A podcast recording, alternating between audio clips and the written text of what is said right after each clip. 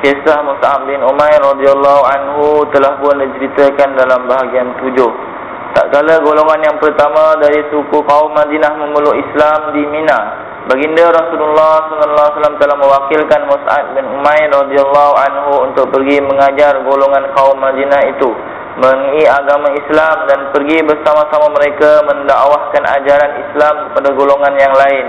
Oleh yang demikian Mus'ab radhiyallahu anhu sejak itu sentiasa sibuk mengajari isi-isi lembaran Al-Quran dan perkara-perkara yang bersangkut dengan pengajaran Islam. Beliau telah tinggal bersama-sama As'ad bin Zurarah radhiyallahu anhu dan juga telah dikenali sebagai mukri, ini guru. Manakala Sa'ad bin Mu'az dan Usaid bin Hudayr radhiyallahu anhu dua orang dari ketua Madinah tidak merasa berpuas hati terhadap kegiatan-kegiatan yang telah dijalankan oleh Mus'ab.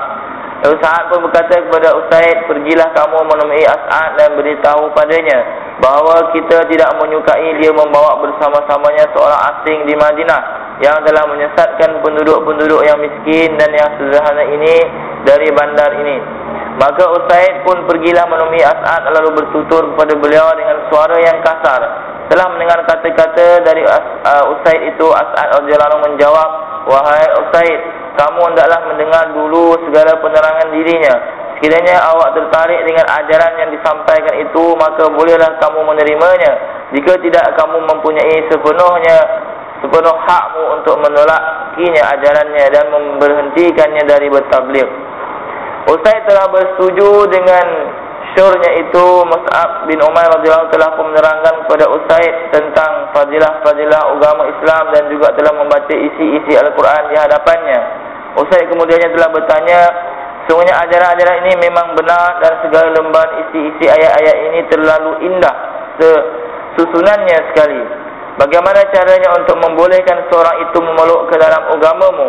Lalu Mus'ab radhiyallahu menjawab, kamu hendaklah mandi dahulu, menukar pakaianmu yang bersih dan kemudian mengucap dua kalimah syahadah. Oleh itu, Usaid dengan segera memenuhi segala peraturan yang telah dikhabarkan padanya itu dan beliau pun memeluk agama Islam. Maka Usaid pun pergilah menemui sahabatnya Sa'ad dan membawa Sa'ad menemui Mus'ab radhiyallahu anhu untuk mendengar mengenai penyampaian dakwah yang disampaikannya.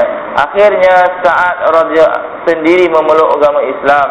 Setelah Sa'ad memeluk agama Islam, maka beliau pergi menemui golongan penduduk-penduduk dari suku kaumnya yakni Bani Ashal dan bertanya kepada mereka, "Wahai saudara-saudaraku, Apakah fikiranmu kamu sekalian tentang keadaan diri daku ini? Mereka menjawab, sungguhnya Tuhan adalah seorang yang paling baik dan paling mulia di kalangan suku kaum kami. Lalu saat menerangkan kepada mereka, daku telah bersumpah bahawa tidak akan menegur dengan seseorang pun dari kamu kaum lelaki dan kaum wanita. Sehingga kamu semua memeluk agama Islam dan percayakan kepada baginda Muhammad sallallahu alaihi wasallam. Pada saat dan tempat itu juga kesemua kaum lelaki dan kaum wanita dari kalangan Bani Ashal telah memeluki agama Islam. Musa bin Umar radhiyallahu pun mulalah mengajar dan melatih mereka tentang ajaran Islam. Tidak berapa lama kemudiannya semenjak golongan kaum-kaum Bani Ashal itu telah memeluk Islam, maka Mus'ab radhiyallahu pun menjalankan semula tugas pendakwahannya itu semua penduduk di situ telah menganggap bahawa kerja ini sudah menjadi satu tugas diri mereka masing-masing untuk mendakwah dan mengajar kaum-kaum lain mengenai pengetahuan agama Islam dari apa yang telah mereka pelajari.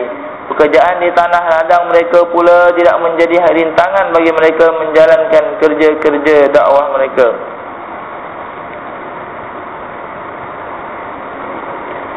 Kisah Ubay bin Ka'ab mengajar hadis Ubay bin Ka'ab radhiyallahu adalah seorang daripada sahabat yang paling unggul sekali dan merupakan seorang yang pakar dalam pembahasan kitab-kitab suci Al-Quran. Pada ketika itu hanya terdapat sedikit sahaja bilangan kaum-kaum Arab yang boleh membaca serta menulis dan beliau ialah salah seorang daripada mereka itu.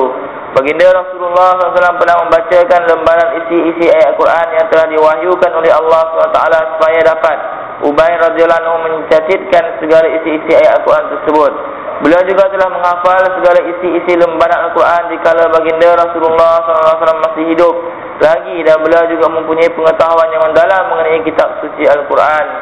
Baginda Rasulullah SAW diberitakan telah bersabda, Ubay bin Ka'ab radhiyallahu anhu ialah seorang qari yang paling terbaik di kalangan umatku. Ubay bin Ka'ab radhiyallahu juga pernah menghabiskan pembacaan seluruh dari isi lembaran Al-Quran dalam solat tahajudnya selama 8 malam berturut-turut. Baginda Rasulullah SAW ada sekali bersabda kepadanya, Allah SWT telah memerintahkan kepada aku supaya membaca isi Al-Quran kepadamu. Lalu Ubay radhiyallahu berkata, wahai Rasulullah, adakah Allah telah menyebutkan tentang daku melalui panggilan namaku? Maka baginda Rasulullah SAW menjawab, ya memang benar. Allah SWT telah menyebutkan kamu melalui panggilan namamu, namaku.